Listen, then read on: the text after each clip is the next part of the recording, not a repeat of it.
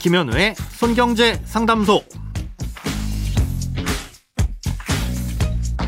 새는 돈 맞고 숨은 돈 찾아드립니다. 손경제 상담소 김현우입니다.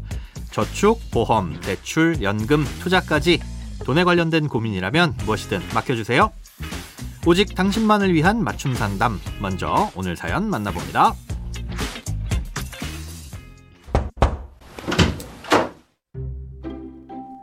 안녕하세요. 작년 2월에 청년 희망 적금을 가입해서 내년 2월 만기를 목표로 열심히 적금을 넣고 있었습니다.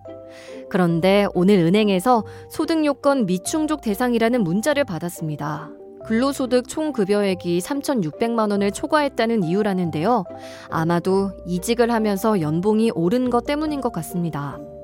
통보 문자를 보면 소득 요건 미충족을 통보받은 날부터 비과세 해지는 제한되어 이자 소득에 대한 소득세가 부과될 예정이며 만기까지 유지 시 저축 장려금은 지원받을 수 있습니다 라고 되어 있습니다. 이런 상황에서 청년 희망 적금을 유지하는 게 좋을까요? 아니면 해지하는 게 좋을까요? 해지하더라도 딱히 다른 곳에 투자할 계획은 없고 6월 이후 출시된다는 청년 도약 계좌에 가입할 예정입니다. 만약 만기를 채울 경우 세금은 어떻게 부과되는 건지도 궁금합니다. 최근 이런 문자 받으신 분들 많으실 겁니다. 작년까지 가입이 가능했던 청년 희망 적금은 2년 만기 상품이었는데요. 기본 이율은 연 5에서 6% 정도의 나라에서 주는 저축 장려금 최대 36만 원과 이자 소득에 대한 비과세 혜택까지 포함하면 연이율 10%에 가까운 적금이었습니다. 만 19세 이상 34세 이하인 청년만 대상이었는데요. 여기에 소득 기준도 충족을 해야 했습니다. 가입자가 근로소득만 있는 경우 직전 연도 총 급여액이 3,600만 원 이하여야 하고요. 사업소득이 있는 경우엔 종합소득 금액 2,600만 원 이하여야 가입이 가능했는데요. 사연자님처럼 최초 가입 이후에 중간에 소득이 초과할 경우엔 해지되거나 취소되진 않지만 이자 소득에 대한 비과세 혜택은 소득이 초과된 시점부터가 아닌 가입 전체 기간에 대해서 전혀 받을 수 없게 됩니다. 쉽게 말해 그냥 2년짜리 고금리 적금이라고 보시면 되는 거죠. 비과세 혜택은 없지만 대신 만기까지 유지하면 이 36만 원의 저축장려금은 받을 수 있는데 이것 때문에 해약을 할지 말지 고민이시라는 건데요.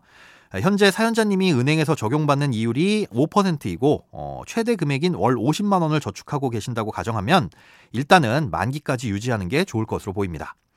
비과세 혜택을 못 받더라도 36만 원의 저축장려금을 포함하면 연 8.5% 정도를 적용해주는 일반 적금과 거의 비슷하거든요. 네, 지금 시중에 이 정도 이자를 주는 적금은 없으니까 쭉 유지를 하시는 게 좋겠죠. 아, 그런데 문제는 올 6월에 출시될 청년 도약 계좌입니다. 이 청년 도약 계좌는 청년 희망 적금과 중복으로 가입할 수는 없게끔 정해져 있습니다. 대신 청년 희망 적금을 청년 도약 계좌로 갈아탈 수 있도록 하는 방안을 추진 중이긴 한데요. 6월에 아, 출시되자마자 청년 도약 계좌를 가입하려면 어찌됐건 청년 희망 적금은 포기해야 됩니다.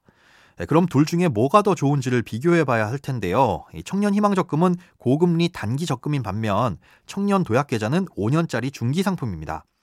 오랜 기간에 걸쳐 목돈을 모아보려는 목적에 적합하다는 거죠. 아, 이율은 3년간 고정금리, 이후 나머지 2년은 변동금리인데요. 3년 후에는 일반 상품 이하 수준으로 금리가 내려갈 테니까 뭐 금리보다는 정부에서 추가로 지원해주는 기여금이 얼마인지가 더 중요할 겁니다. 예, 정부에서 주는 기여금은 소득이 높을수록 낮아지는데요. 1년마다 아, 소득 심사를 해서 다시 산정하고요. 만약에 급여가 6천만 원을 넘게 되면 기여금 지급은 중단됩니다. 예, 특별한 사유 없이 5년을 못 채우고 중도 해지하게 되면 기여금은 물론 비과세 혜택도 받을 수 없게 되고요. 예, 가입 기간이 5년이란 점을 고려하면 이 혜택에 비해 조건이 좀 까다로운 편이죠. 청년 도약 계좌가 언제까지 가입이 가능할는지는 아마 연말쯤에 확실하게 나올 것 같으니까요. 일단 청년 희망 적금은 만기까지 유지한다는 계획을 가지시고 청년 도약 계좌의 가입 기한이 확정되면 그때 다시 가입 여부를 검토해 보시는 게 좋을 것 같습니다. 크고 작은 돈 걱정 혼자 끙끙 앓지 마시고 imbc.com 손경제상담소 홈페이지에 사연 남겨주세요. 검색창에 손경제상담소를 검색하시면 쉽게 들어오실 수 있습니다. 여러분의 통장이 활짝 오는 그날까지 1대1 맞춤 상담은 계속됩니다. 돈 모으는 습관 손경제 상담소 내일도 새는 돈 맞고 숨은 돈 찾아드릴게요.